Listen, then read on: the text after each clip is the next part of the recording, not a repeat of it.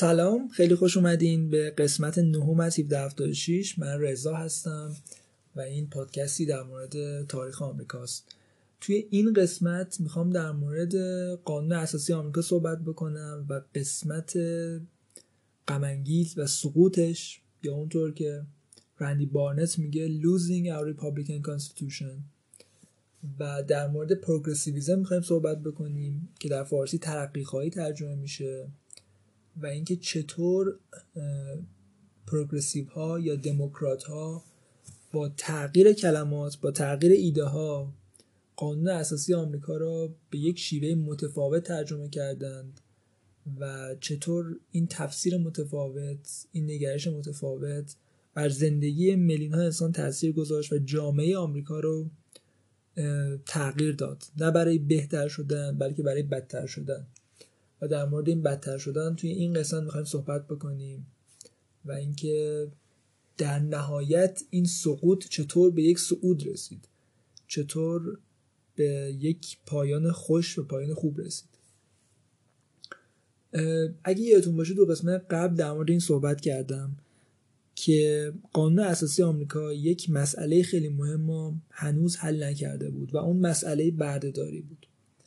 و اتفاقی که افتاد این بود که یک حزب دموکرات شکل گرفت رهبری مارتین ون بیورن که این حزب دموکرات از حقوق ایالت ها دفاع می‌کرد در حفظ بردهداری و در مقابل این نگرش یک حزب جمهوری خواهی شکل گرفت که معتقد بود مسئله حقوق افراد مسئله بردهداری ربطی به نظر اکثریت یا مردم ایالت ها نداره.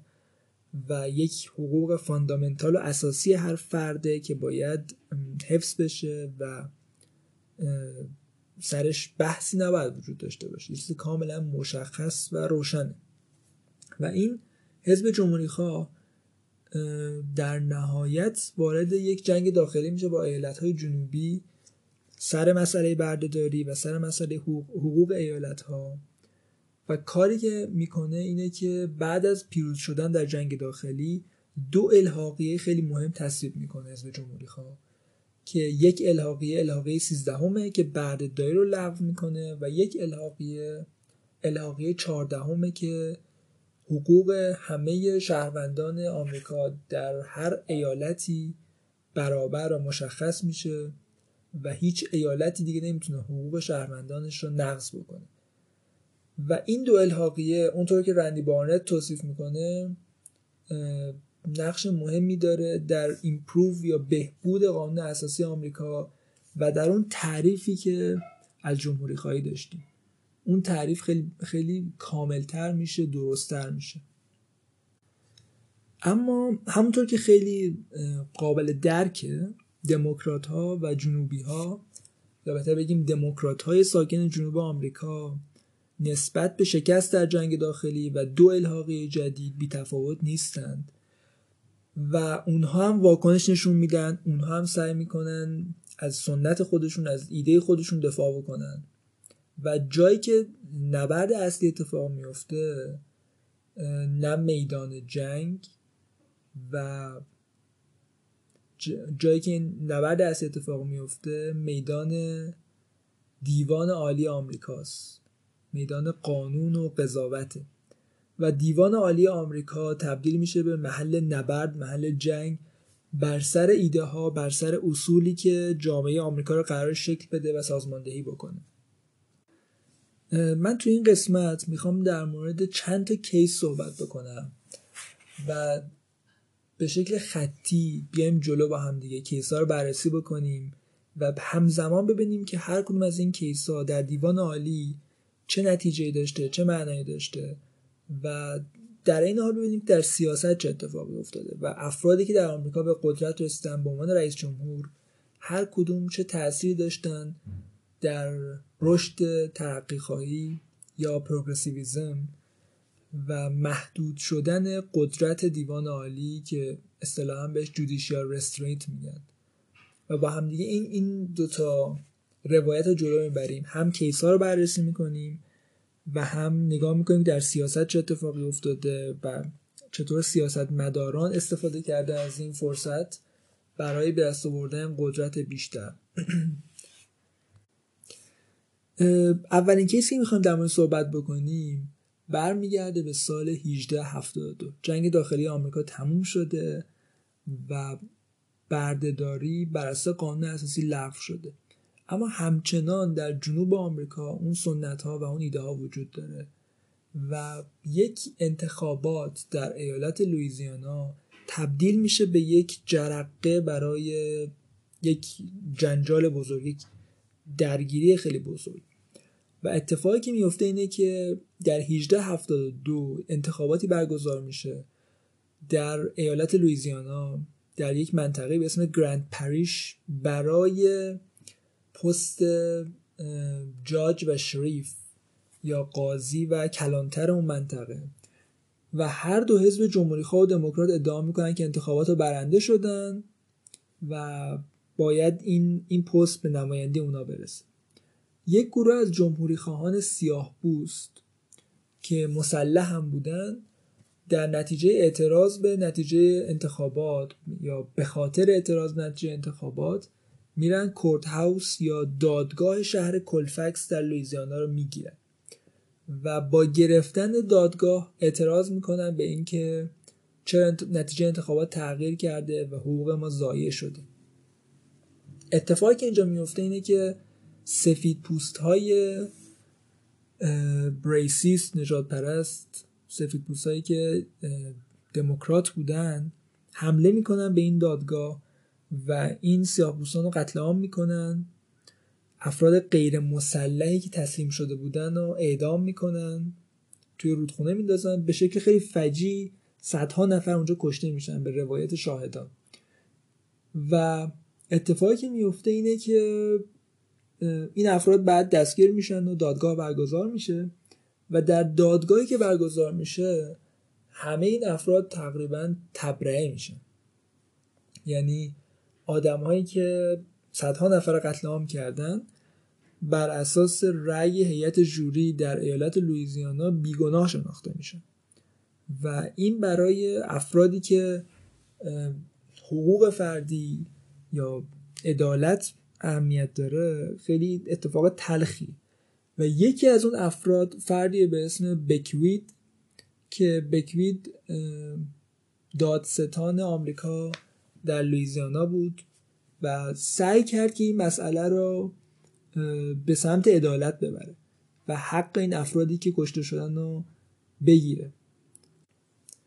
و کاری که بکوید انجام میده اینه که وقتی می‌بینه که هیئت جوری ایالت دادگاه ایالت نمی‌خواد عدالت رو ایجاد بکنه برقرار بکنه این پرونده رو می‌بره به سوپریم کورت و ادعا می‌کنه که این افراد سفید پوستی که سیاه پوستان کلفکس رو قتل عام کردن نه تنها جنایت کردن و جان انسان ها رو گرفتن بلکه حقوقشون رو ضایع کردن آزادی بیانشون رو گرفتن حق حمل سلاح رو ازشون گرفتن و در نهایت قانون اساسی آمریکا و Bill of Rights یا ده الحاقی اول قانون اساسی آمریکا رو زیر پا گذاشتن. و این ادعایی که بکوید مطرح می‌کنه و سعی می‌کنه قانون اساسی آمریکا رو ملاکی قرار بده برای اینکه این افراد حقوق مدنی افراد دیگه ضایع کردن. و چیزی که اینجا اتفاق میفته اینه که سوپریم کورت آمریکا دیوان عالی آمریکا در اون زمان این کیس رو رد می‌کنه.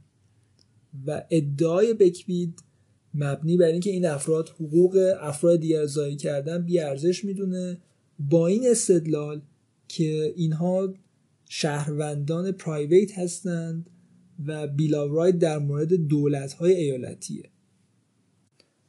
و فقط در صورتی می‌تونیم به بیل رایت ارجاع بدیم که یک ایالتی یک دولت ایالتی بیاد حقوق شهروندانش رو ضایع بکنه. اگه یک شهروندی حق یک رو ضایع بکنه آزادی بیانش رو بگیره حق حمل سلاحش رو بگیره توی این مورد شما نمی‌تونید اون فرد رو محکوم بکنید. و حتی Supreme Court تا اینجا جلو میره که مدعی میشه دولت ایالتی همچون نماینده مردمه حق داره که Bill of Right رو زیر پا بذاره و Bill of Right فقط به دولت فدرال اختصاص داره. و این تا اینجا جلو میرن که حتی دولت ایالتی هم بهش این حق میدن که حقوق شهروندان زیر پا بذاره. چون قضات دیوان عالی به تئوری دموکراتیک معتقد بودن و اعتقاد داشتن که هر دولت ایالتی نماینده مردم ایالته. پس چطور می‌تونیم مردم رو محکوم بکنیم برای تصمیمی که خودشون گرفتن؟ پس دیوان عالی آمریکا توی این پرونده که معروف میشه بعدا به United States United States versus کروکشنک که کروکشنک اسم سردستی اون گروه سفیدپوست دموکراتی بوده که سیاه‌پوستا رو قتل عام می‌کنه در کلفکس در این case Supreme Court آمریکا کاری که انجام میده اینه که یک تئوری مطرح می‌کنه به اسم State Action Doctrine که حرفش اینه که همون همون تئوری دموکراتیکه. حرفش اینه که هر ایالت و دولت هر ایالت باید در مورد سیاست گذاری در اون هر ایالت تصمیم بگیره و قانون اساسی آمریکا و بیل آف رایت و حقوق و همه اینها فقط مربوط میشه به دولت فدرال. و این این رویه ادامه پیدا می‌کنه. این یک این یک پترن یک الگوه که در چندین کیس مختلف دیوان عالی آمریکا میاد الحاقه 13 و الحاقه 14 ما زیر پا می‌ذاره. و حقوقی که شهروندان آمریکا در الحاقه 14 به دست آورده بودن از بین میره. کل بحث جنگ داخلی آمریکا سر این بود که آیا یک ایالت می‌تونه حقوق شهروندان خودش رو بگیره؟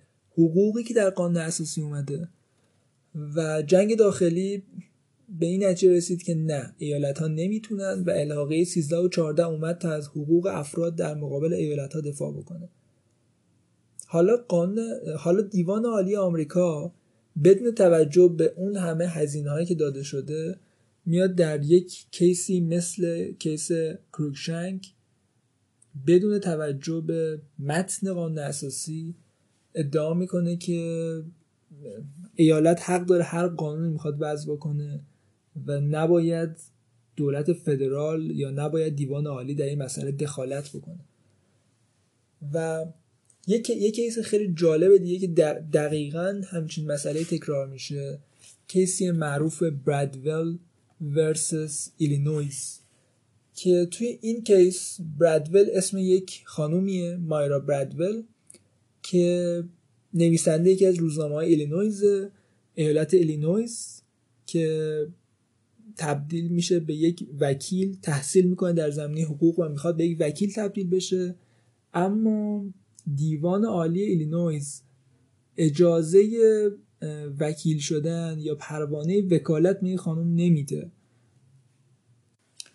و جالب ادعای دیوان عالی ایلینویز این بوده که اگه این خانم بتونه وکیل باشه و پروانه وکالت بگیره مجوز وکالت بگیره دیگه اون femininity یا اون زنانیه درونش نابود میشه. و این خیلی جالبه که در 1873 یک همچین نگرشی در آمریکا وجود داشته. و Supreme Court آمریکا دیوان عالی آمریکا در این case که تقریبا همزمان با کشتار کولفکس بوده در این case هم به ایالت ایلینویز حق میده. که اگه ایالت ایلینویز تصمیم گرفته که نباید به یک خانوم مجوز وکالت بده پس خود ایالت باید تصمیم بگیره و این ربطی به الحاقه 14 هم نداره و حقوق شهروندان هم اینجا نقض نشده. چون این فرد اول شهروند ایالت ایلینویزه و ایالت ایلینویز باید تصمیم بگیره که این حق داره یا نه. در حالی که الحاقه 14 قانون اساسی آمریکا به صراحت در مورد حقوق شهروندان صحبت می‌کنه و اینکه ایالت ها نمی‌تونن حقوق شهروندانشون رو بگیرن. بنابراین در دو کیس خیلی مهم در 1875 و 1873 یکی در جنوب آمریکا یک کیس در شمال آمریکا دیوان عالی, دیوان عالی آمریکا الحاقه 14 هم که به سراحت اشاره می‌کنه به حقوق شهروندان آمریکا.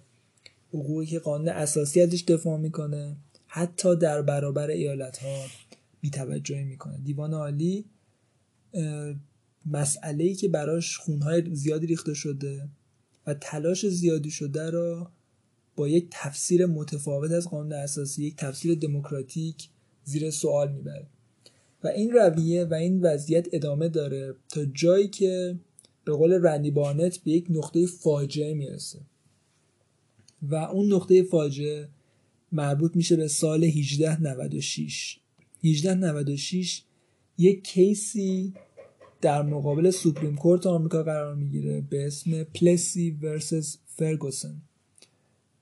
داستان از این قراره که یک فرد دورگه سفید بوس سیاه بوس در ایالت لویزیانا سوار یک وسیله نقلیه عمومی میشه یک اتوبوس میشه. و به جای اینکه بره در قسمت سیاه پوستان بشینه چون سیاه پوست بوده رنگ پوستی سیاه بوده میره در قسمت سفید پوستان میشینه.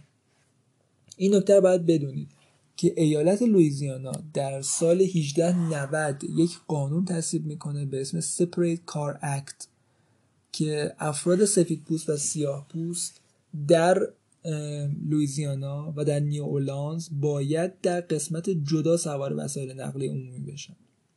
یعنی یک قسمت اتوبوس یک قسمت وسیله نقلیه برای سفید پوستا یک قسمت برای سیاه پوستاست و پلسی این این مسئله رو زیر پا می‌ذاره.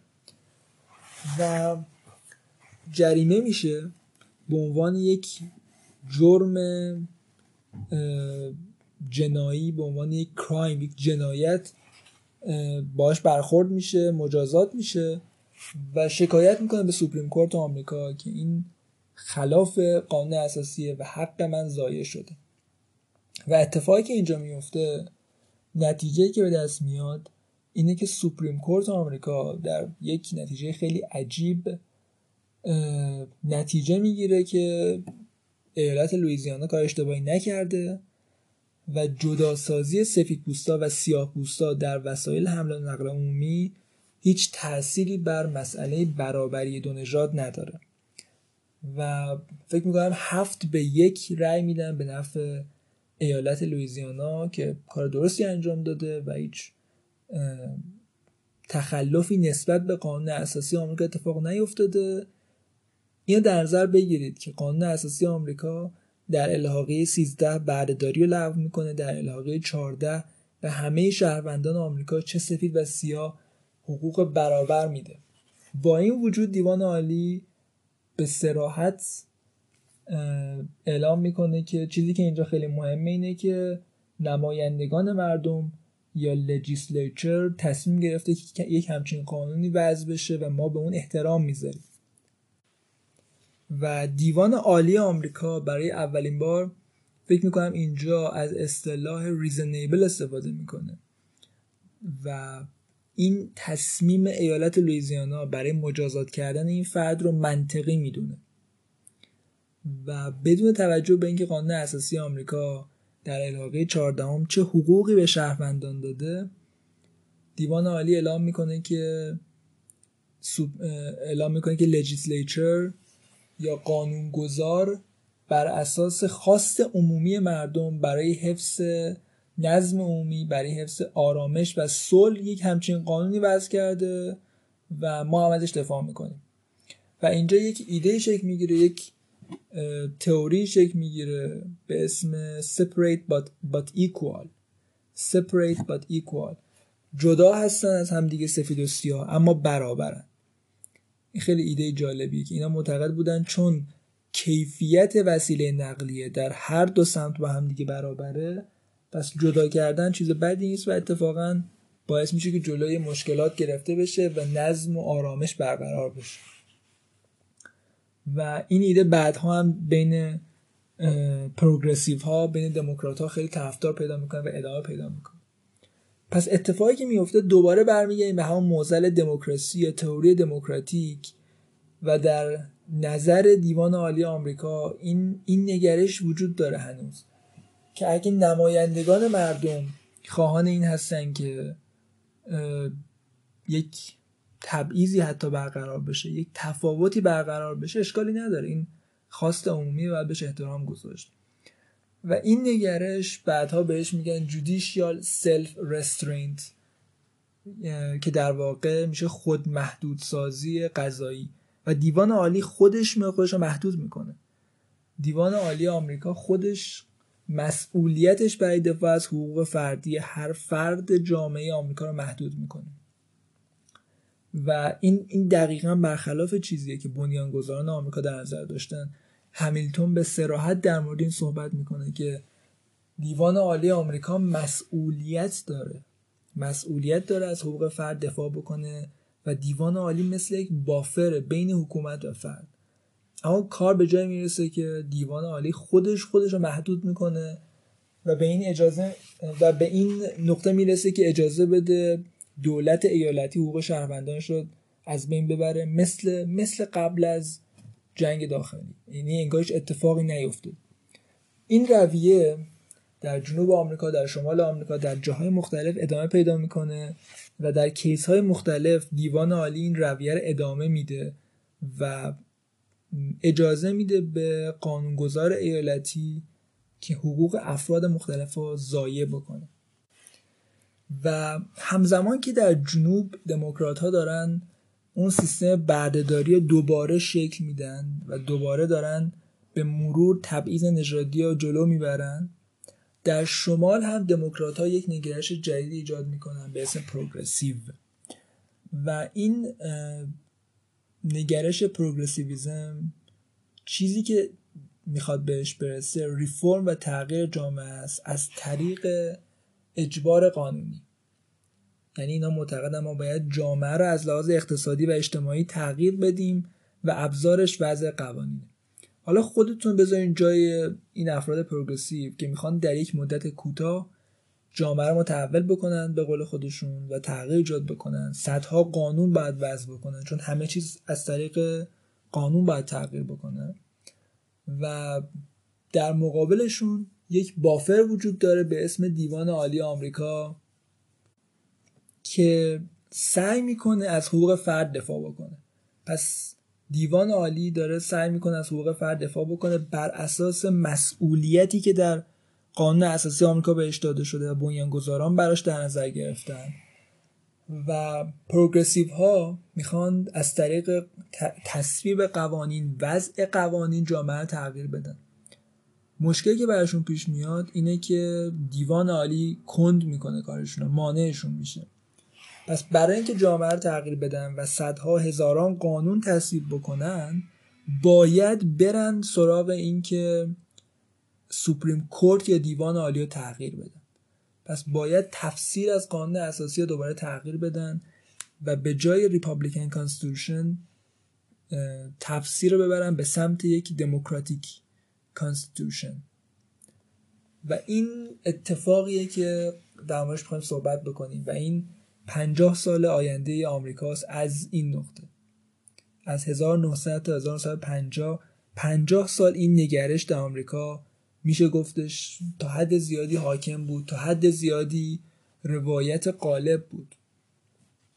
که دیوان عالی باید محدود بشه دیوان عالی باید به خواست عمومی احترام بذاره تسلیم بشه و بذاره که نمایندگان مردم کارشون انجام بدن.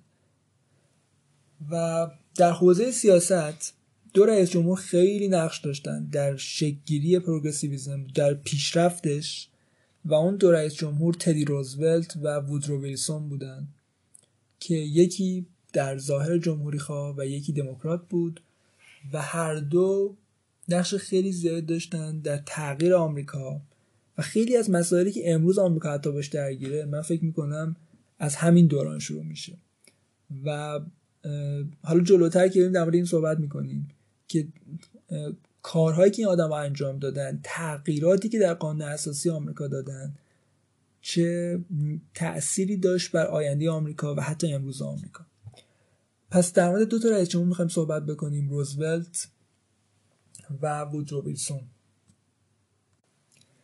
قبل از اینکه بریم سراغ دو رئیس جمهوری که خیلی نقش داشتن در رشد پروگرسیویزم و برگشتن اون تفسیر دموکراتیک از قانون اساسی آمریکا باید در مورد یک case دیگه صحبت بکنیم که این فکر می‌کنم آخرین case مهمی که می‌خوایم در مورد صحبت بکنیم. case لاکنر versus نیویورک در 1905 ایالت نیویورک میاد یک قانونی تصویب می‌کنه که ساعت کاری کارمندان نونوایی ها باید حداکثر ده ساعت در روز باشه و در هفته 60 ساعت. و این نتیجه رایزنی اتحادی های کارگری نتیجه رایزنی سیاستمداران و قانونگذار قانونگذاران ایالتی بود و به نظرشون این قانون برای سلامت عمومی برای نظم عمومی خوبه قانون مفیدی مثل استدلالشون مثل همون استدلال ایالت لویزیانا است و اتفاقی که میفته اینه که اعتراض می‌کنن افرادی که در نونوایی کار می‌کردن به این قانون که چرا باید ساعت کاری مشخص وجود داشته باشه. چرا باید برای ساعت کاری ما محدودیت وجود داشته باشه و این نقض حقوق فردی ماست. و این case میره به Supreme Court آمریکا و علی رغم همه اون الگوهایی که صحبت کردیم همه, همه اون case هایی که صحبت کردیم در این مورد Supreme Court آمریکا در مقابل خواست ایالت وایمیسه میشه گفت این یک نقطه امیده. لاکنر versus نیویورک یک نقطه امیده. در دورانی که ایده های progressive خیلی داره رشد می‌کنه در یک case حداقل Supreme Court آمریکا با قدرت وایمیسه در مقابل قانونگذار ایالتی و بهش میگه حقوق فرد داری نقض می‌کنی و من جلوت وایمیستم و تنها فرد مخالف تو این case ببخشید چهار نفر مخالفت می‌کنن و مهمترین فرد مخالف تو این case فردی به اسم الیور وندل هولمز. میشه گفتش که Justice هولمز یکی از مهمترین progressive های تاریخ آمریکا یکی از مهمترین قضات progressive تاریخ آمریکاست و یک طرفدار خیلی پرپاقرص هم داره که تدی روزولت. روزولت زمانی که 1900, 1900 تا 1909 19 صفر 19 دو صفر تا 19 صفر 9 رئیس جمهور آمریکا میشه برای 8 سال. به شدت به سمت علا رقمی که جمهوری خواه بوده به شدت به سمت پروگرسیو ها گرایش پیدا می‌کنه و اون ریفورم هایی که اینها دوست داشتن رو سعی می‌کنه پیاده بکنه. و اتفاقی که میفته که بعد از اینکه دوره کارش تموم میشه بعد از چهار سال در 19 دوازده دوباره روزولت سعی می‌کنه رئیس جمهور بشه و یکی از ایده هایی که روزولت خیلی ازش حمایت می‌کرده و برای پروگرسیو ها هم خیلی مهم بوده همین بحث حقوق و ساعت کاری و قانونگذاری در مورد این موارده و روزولت از پرونده لاکنر در مقابل نیویورک استفاده سیاسی خیلی زیادی می‌کنه و در سخنرانی های مختلفش از این پرونده اسم می‌بره و در مورد این صحبت می‌کنه که چرا دیوان عالی به خواست مردم احترام نذاشته و چرا دیوان عالی نمی‌ذاره که در واقع ریفرم ها اتفاق بیفته تحولات اتفاق بیفته. و در یک سخنرانی خیلی معروف حتی روزولت تا اینجا جلو میده که میگه ما چیزی به اسم استبداد اکثریت نداریم. ما امروز استبداد اقلیت داریم در آمریکا. و حتی میشه گفت داره اشاره می‌کنه به دیوان عالی و اون حامیان تفسیر جمهوری خانه از قانون اساسی آمریکا. اما جاستیس هولمز فردی که روزولت خیلی بهش علاقه داشت و توی کیس لاکنر خیلی کمک کرد به اینکه هولمز شناخته بشه اسمش رو در مجامع عمومی محبوب کرد معروف کرد. اما جاستیس هولمز خودش از کجا اومده و این ایده از کجا می‌گیره؟ برای اینکه بدونید هولمز از کجا میاد باید بدونید که هولمز شاگرد چه فردی بوده. هولمز در دانشگاه هاروارد شاگرد یک تئوریسین و استاد حقوق به اسم جیمز برادلی تیره که تیر فردیه که در دانشگاه هاروارد تدریس می‌کرده و این تفسیر دموکراتیک از قانون اساسی رو به شدت جلو می‌بره جا میندازه و کاری که انجام میده یک بازی با کلماته. اگه یادتون باشه در مورد این صحبت کردیم که همیلتون معتقده که سیستم قضایی یک responsibility داره یک وظیفه داره. وظیفه محدودیتی نداره. سیستم قضایی محدودیتی نداره برای حفظ حقوق هر فرد. اما تیر میاد اصطلاح وظیفه قضایی رو جابجا می‌کنه با اصطلاح قدرت قضایی. و چیزی که میگه اینه که سیستم قضایی آمریکا دیوان عالی یک قدرت قضایی داره. نکته نکته داستان اینه که قدرت محدودیت داره و قدرت یک جایی باید محدود بشه. و ایده تیر اینه که قانونگذار آمریکایی قانونگذار ایالتی خودش باید قدرت خودش رو محدود بکنه و قانونگذار ایالتیه که تعیین می‌کنه دیوان عالی تا کجا می‌تونه نظر بده. و این خیلی تئوری عجیبیه. از این لحاظ که حرفی که تایر می‌زنه مثل اینه که یک نفر خودش باید تعیین کنه محدودیت قدرتش کجاست. و این خیلی این خیلی حرف حتی نسبت به اون دوران هم به نظرم خیلی حرف عجیبیه که با وجود اینکه بنیانگذاران آمریکا اینقدر در مورد بحث تفکیک قوا تفکیک قوا صحبت کردن باز یک نفر یک تئوریسین حقوق بیاد همچین ایده مطرح بکنه که یک نهادی مثل قانونگذار مثل لجیسلیچر ایالتی بیاد خودش بگه که من قدرتم تا کجا می‌تونه جلو بره. میشه گفت یک همچین ایده اصلا با عقل جور در نمیادش. و این ایده به مرور از فضای آکادمیک از یک مقاله دانشگاه هاروارد وارد ایده وارد ذهن دیوان قضات دیوان عالی میشه وارد ذهن آدمهایی مثل جاستیس هولمز میشه و از اونجا تبدیل میشه به وسیله کسب محبوبیت برای سیاست مدارانی مثل روزولت. روزولت استفاده می‌کنه از این بحث از این پرونده برای اینکه خودش یک فرد پروگرسیو پیشرو نشون بده که می‌خواد جامعه رو تغییر بده و رأی جمهوری خواهان رو بگیره رأی دموکرات ها رو بگیره و دوباره قدرت رو به دست بیاره. و اتفاقی که اینجا میفته اینه که گفتمان در آمریکا گفتمان بین قضات دیوان عالی آمریکا از حاکمیت فردگرا میره به سمت حاکمیت جمعگرا. و حالا دیگه بحث حفظ حقوق هر فرد نیست. بحث احترام به خواست مردم احترام به قانونگذار احترام به مردم ایالته. و انگار نگرش تغییر می‌کنه. ایده دیگه عوض میشه. و فرضی که تیرن مطرح می‌کنه اینه که سیستم قضایی باید در مقابل قانونگذار احترام بذاره کوتاه بیاد. قانونگذار هم چون تایید سیستم قضایی داره پس نظرش منطقی و قانونیه. پس ما توی لوپ میافتیم و هیچ وقت نمیشه فهمید که محدودیت کجاست و حقوق فرد کجا داره ضایع میشه. خیلی خیلی ساده است. یعنی با چند تا کلمه با چند تا ایده کل اون نگرش تغییر می‌کنه. وقتی کل نگرش تغییر بکنه سیاست گذاری تغییر می‌کنه شیوه اداره جامعه تغییر می‌کنه صاحب قدرت گاهی تغییر می‌کنه و همه چی عوض میشه. و به مرور این نگرش دفرنس یا تسلیم شدن یا احترام گذاشتن تبدیل میشه به شیوه دیوان عالی. یعنی هولمز به مرور این ایده را در ذهن بقیه قضات قرار میده. و آدم هایی که به این ایده اعتقاد دارن به مرور وارد دیوان عالی میشن و تبدیل میشن به قضات دیوان عالی آمریکا. و فقط برای اینکه بدونید روزولت و هولمز چه ایده هایی داشتن من یک مورد اشاره می‌کنم. در یک سخنرانی روزولت در مورد رفرم های پروگرسیو های صحبت رفرم های پروگرسیو صحبت می‌کنه و اینکه چه ایده هایی داره. یکی از ایده هاشون این بوده که رفراندوم عمومی ها وارد سیاست گذاری بکنن.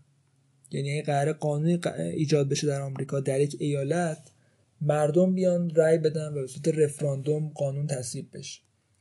یه ایده دیگه این بوده که اگه یک قاضی در دیوان ایالتی خوب کار نکرد و مردم دوستش نداشتن قبل از اینکه دوران کارش تموم بشه با رأی مردمی عوض بشه. یا پاپولار ریکال بهش میگه. که فکر می‌کنم خیلی دنبالش بودن که همچین کاری انجام بدن دموکرات و پروگرسیو ها. یه ایده دیگه ای که داشتن مردم هر ایالت یا رای دهندگان بتونن هر تصمیم دیوان عالی رو وتو بکنن. این خیلی ایده جذابی بنظرم اینکه دیوان عالی میاد قانون اساسی رو بررسی می‌کنه و به این نتیجه می‌رسه که یک تصمیم یک ایالت یک قانون یک ایالت برخلاف قانون اساسیه و مردم میان نظر دیوان عالی رو وتو می‌کنن. یعنی عملا یه لوپ شکل می‌گیره و وقت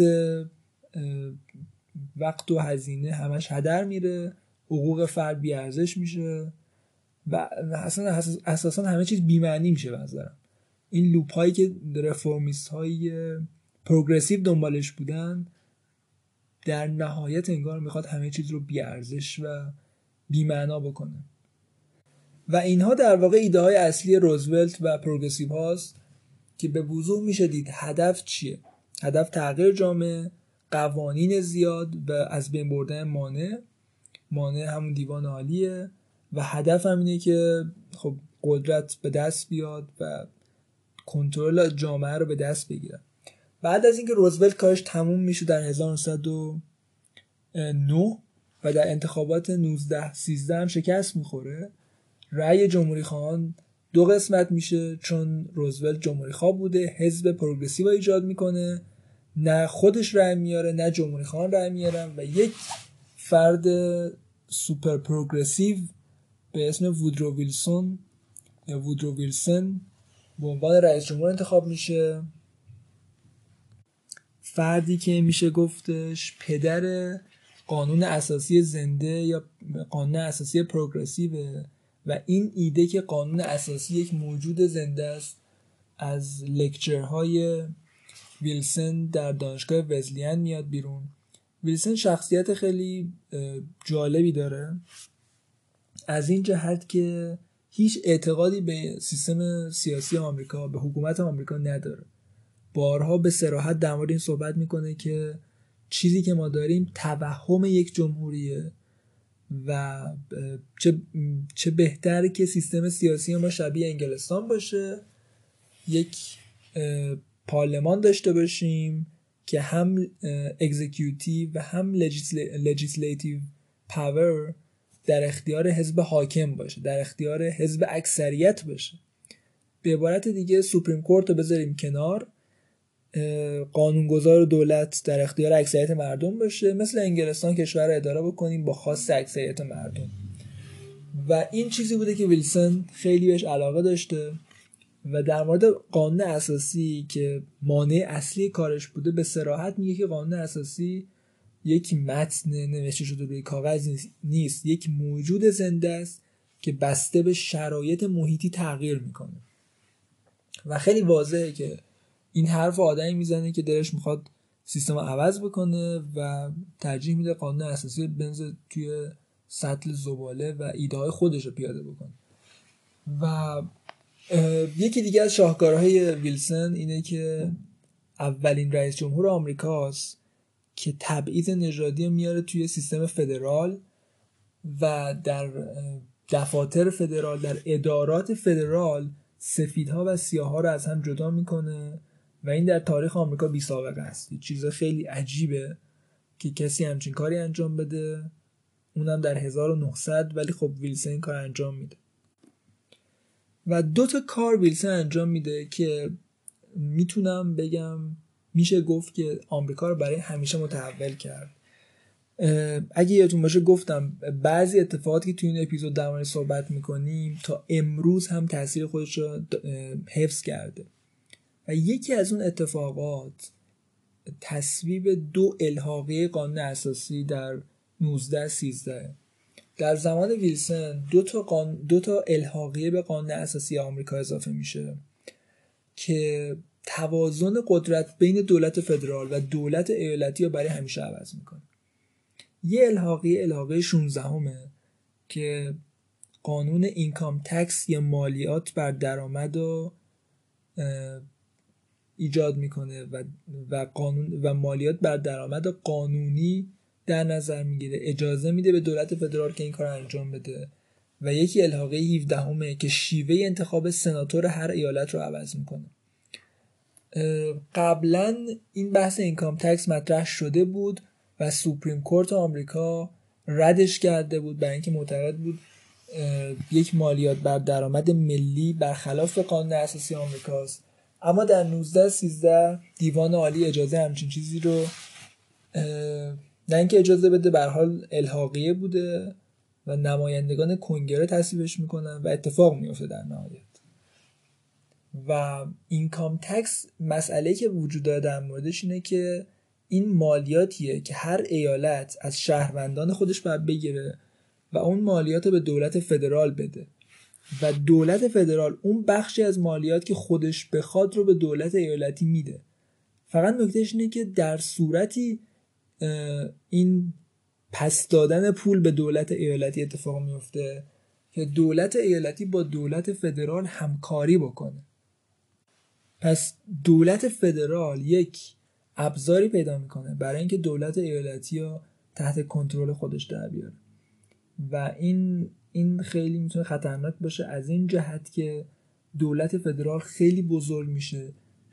خرجش و هزینه‌هاش خیلی زیاد میشه. کنگره خیلی قدرتمندتر میشه. و اون بحث لیمیتد گاورمنت هم دولت محدود هم برای همیشه عوض میشه توی آمریکا. و الحاقه 17 هم میاد انتخاب سناتورها رو شیوهش عوض می‌کنه. تا قبل از 19 13 سناتور هر ایالت توسط لجیسلیچرز اون ایالت یا قانونگذار ایالت انتخاب می‌شد. اما در 19 13 رأی عمومی مردم سناتور رو تعیین می‌کنه و این هم باعث میشه که در واقع اون قدرت دولت ایالتی یا قانونگذاران ایالتی در مقابل دولت فدرال باز کمتر بشه. فرصت چانه کمتر بشه و توازنه بره به شدت به سمت دولت فدرال. دومین کاری که انجام میده ویلسن پیشنهاد دادن یک فرد به شدت جنجالی برای دیوان عالی. یک case ی مطرح شده بود اگه یادتون باشه به اسم برادول در مقابل ایلینویز. یکی از افرادی که معتقد بود ایلینویز حق داره که برادول اجازه وکالت نده چون زنه چون تواناییاش کمتره چون femininity ش دچار مشکل میشه زنانگیش به هم می‌خوره. یکی از افراد یک وکیل و یک social activist فعال اجتماعی حامی عدالت اجتماعی بود به اسم لوئیس برندایس. لوئیس برندایس که یهودی هم بود اولین فرد یهودی عضو دیوان عالی آمریکا شد و پیشنهاد ویلسن بود برای این پست و یکی از حامیان سرسخت قانون اساسی دموکراتیک بود. میشه گفت با ورود برندایس به دیوان عالی توازن به شدت به سمت پروگرسیو تغییر کرد و به مرور تا 19 سی پروگرسیو ها دیوان عالی آمریکا رو به دست گرفتن. برای اینکه بدونید برندایس چجور آدمی بوده من فقط همینه بگم که در یک کیسی مربوط به حقوق اگه اگه الان شما برین تو صفحه ویکیپدیا برندایس چیزی که می‌بینید اینه که این فرد مدافع آزادی بیان مدافع حریم شخصی بوده. اما هیچ وقت به این خیلی اشاره نمیشه که این فرد در یک کیس خیلی معروف که در مورد ساعت کاری زنها بوده استد... میاد دفاع می‌کنه از ایالت و از قانون ایالتی که ساعت کاری زنها رو محدود کرده بود و استدلال برندایس این بود که زنها به خاطر ویژگی که دارن ضعیفتر هستن و باید ساعت کاریشون کمتر باشه. و 100 صفحه 200 صفحه دفاعیه می نویسه در دفاع از حقوق اون ایالت که فکر می‌کنم اورگان بوده که بگه بله این تصمیم درستیه و ساعت کاری خانم ها رو باید محدود کنیم چون زنها ضعیفترن. و کلی از مقالات مختلف از متخصصان مختلف به اصطلاح متخصصان مختلف سند و مدرک میاره research میاره. که بله زنها اینطوری هستند و باید ساعت کاریشون محدود بشه. و خیلی جالبه که الان آدمایی که خودشونو حامی social justice می‌دونن اگه همچین چیزی بهشون بگید به شدت به هم میریزن و معتقدن که نه یک همچین چیزی خلاف عدالت اجتماعی در حالی که لوئیس برندایسی که از بنیانگذاران این نگرش بوده به این شکل خودش رو سر زبون هم میندازه و به این شکل شناخته میشه. و همونطور که گفتم یکی از حامیان قانون اساسی دموکراتیک بود و از حقوق ایالت ها از قانونگذار ایالتی به شدت دفاع می‌کرد حتی زمانی که حقوق فرد ضایع شده بود.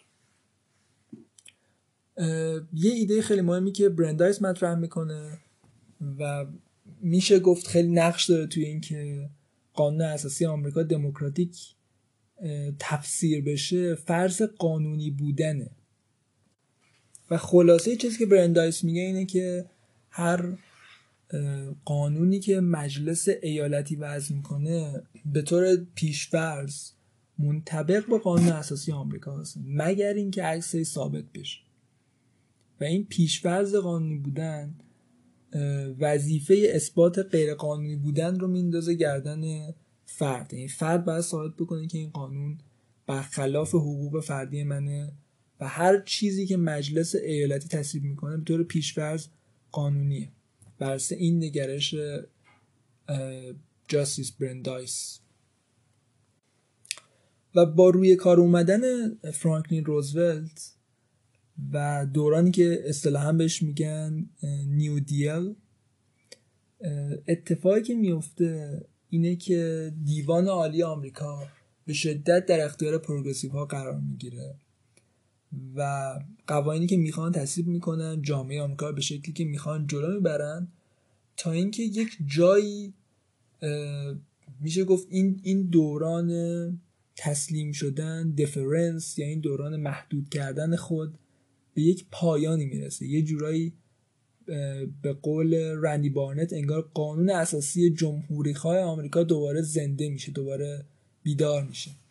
و اون اتفاق در case فوق العاده معروف Brown versus Board of Education میفته در 1952 یعنی نیم قرن بعد از اینکه الحاقه 14 تقریبا نیم قرن بعد از اینکه الحاقه 14 تصویب میشه در دوران Justice Earl Warren دیوان عالی آمریکا دوباره برمیگرده به اصولی که جمهوری خواهان بهش اعتقاد داشتن در زمان تصویب الحاقه 14 و این case این case Brown versus Board of Education کیسیه که دیوان عالی آمریکا به استناد الحاقه 14 و اون بحث حقوق شهروندان آمریکا تبعیض یا جدایی نژادی در مدارس آمریکا رو غیر قانونی می‌دونه. توی مدارس سیاه بوسان و سفید بوسان از هم جدا بودن اما توی این کیس در 1952 دیوان عالی اعلام می‌کنه که جدا کردن مدارس بر اساس نژاد الحاقیه 14 قانون اساسی ها زیر پا می‌ذاره. اگه یادتون باشه توی کیس پلسی در مقابل فرگوسن که آقای پلسی سوار یک وسیله نقلیه شده بود در لویزیانا و بهش گفتن که اشتباه سوار شدی و جرم مرتکب شدی. دیوان عالی آمریکا گفتش که پیش اتفاقی نیفتاده. این ربطی بردهداری نداره. این سنت ایالته که مردم ایالت تصیب کردن و به کمک می‌کنه به نظم و آرامش عمومی. و عملا دیوان عالی الحاقیه 14 بیارزش کرد. 50 سال بعد در کیس براون دیوان عالی دوباره برگشت به اون روح جمهوری خواهی قانون اساسی آمریکا. اون اون چیزی که الحاقه 14 می‌خواست بهش برسه و به معنی واقعی کلمه حقوق هر فرد جامعه حفظ بشه. و اینجا میشه گفت که پروگرسیو ها یا دموکرات ها یک نوع عقب نشینی دارن. علا رقم اینکه هنوز توی دیوان عالی نمایندگان زیادی دارن و قضات زیادی دارن اما وقتی مواجه میشن با قانونگذاران جمهوری خواه که سعی می‌کنن در مقابلشون بیستن و قوانین مختلف رو تصویب بکنن تا از حقوق هر فرد دفاع بکنن چاره ای ندارن جز اینکه کنار بکشن و کیس 1952 براون نشونه اصلی این عقب نشینی پروگرسیو هاست در مقابل ایده قانون اساسی جمهوری خواه این قسمت رو می‌خوایم با این به پایان برسونیم که پروگرسیو ها خیلی در مورد این صحبت می‌کنن تو این دوران که یک مسئله وجود داره و اون مسئله ضد اکثریت بودنه. اینکه ضد اکثریت باشی یک مشکله و باید باشه جوری کنار بیایم حلش بکنیم و یه جور پیوند بزنیم بین این مسئله با اراده و خواست مردم. چیزی که رندی بارنت میگه و نظرم خیلی مهمه اینه که مشکل مشکل اکثریت همطور که مدیسن در مورد صحبت می‌کنه مشکل مشکل اکثریت و حقوق اقلیت که به راحتی می‌تونه از بین بره و راه حل برای مشکل اکثریت وجود یک قاضی مستقل که وظیفه داره از حقوق هر فرد جامعه محافظت بکنه. نه اینکه قدرت داره وظیفه داره از حقوق هر فرد جامعه محافظت بکنه و نباید خودش این وظیفه رو محدود بکنه. نباید بذاره دموکراسی خواهی یا نظر اکثریت محدودش بکنه و نباید کوتاه بیاد در مقابل انگیزه های سیاسی قانونگذاران. چیزی که خیلی خیلی مهمه و خیلی پررنگ. این بحث پروگرسیویزم در آمریکا بود از 1870 تا 1950 و میشه گفت سقوط قانون اساسی جمهوری خواه آمریکا یک پایان خوش داشت. و اون پایان خوش در 1952 نقطه خیلی پررنگی داره و برمیگرده آمریکا به اون جمهوری خواهی. هرچند بعد از 1952 تا امروز باز هم فراز های زیادی وجود داره و دیوان عالی مرتب به چپ و راست میره. گاهی اوقات از حقوق فرد دفاع می‌کنه گاهی اوقات تسلیم جمع میشه. و فکر می‌کنم برای این اپیزود دیگه کافی باشه. خیلی بحث اون طولانی شده امروز. خیلی بحث مفصلی بود و رندی بانت هم خیلی در صحبت می‌کنه چون تجربه خیلی مهمیه. تجربه خیلی میشه گفت اثرگذاریه. چیزهای زیادی هست که میشه از این دوران یاد گرفت و تغییراتی که اتفاق میفته اما در نهایت می‌رسیم به اون جمله معروف اسکالیا جاستیس اسکالیا. که structure is destiny و ساختار تعیین کننده آینده است. تعیین کننده سرنوشت یک ملته و اون ساختار میشه گفت آمریکا رو حفظ می‌کنه. اون ساختار آمریکا رو حفظ می‌کنه از اینکه بره به سمت یک سیستم دموکراتیک که اکثریت حقوق فرد رو زیر پا بذارن و در نهایت تبدیل بشن به یک اقلیت قدرتمندی که جامعه رو به سمت استبداد ببرن. خیلی ممنون که توی این قسمت با من همراه بودین. توی قسمت بعدی می‌خوایم در مورد دولت فدرال صحبت بکنیم و اینکه فدرالیسم چه اهمیتی داره. فدرالیسم هم بحث خیلی مهمیه. خیلی بنیانگذاران آمریکا در موردش با هم دیگه تنش داشتن دعوا داشتن بحث داشتن در مورد صحبت کردیم. ولی توی قسمت بعدی مفصل در مورد فدرالیسم هم صحبت بکنیم. و خیلی ممنون که توی این با من همراه بودین. امیدوارم که در سال جدید بتونیم پادکست رو به نقطه بهتری برسونیم و ایده های جدید بیاریم توی پادکست. سعی می‌کنم افراد دیگه هم دعوت بکنم گفتگو شکل بدیم و از این حالت مونولوگ بریم به سمت دیالوگ که فکر می‌کنم خیلی بهتره. من شخصا دیالوگ خیلی بیشتر دوست دارم و امیدوارم که به این سمت بریم. فردام شروع سال 1400 و امیدوارم که سال خوبی داشته باشین. خیلی ممنون که توی این قسمت با من همراه بودین و تا قسمت بعدی بدرود.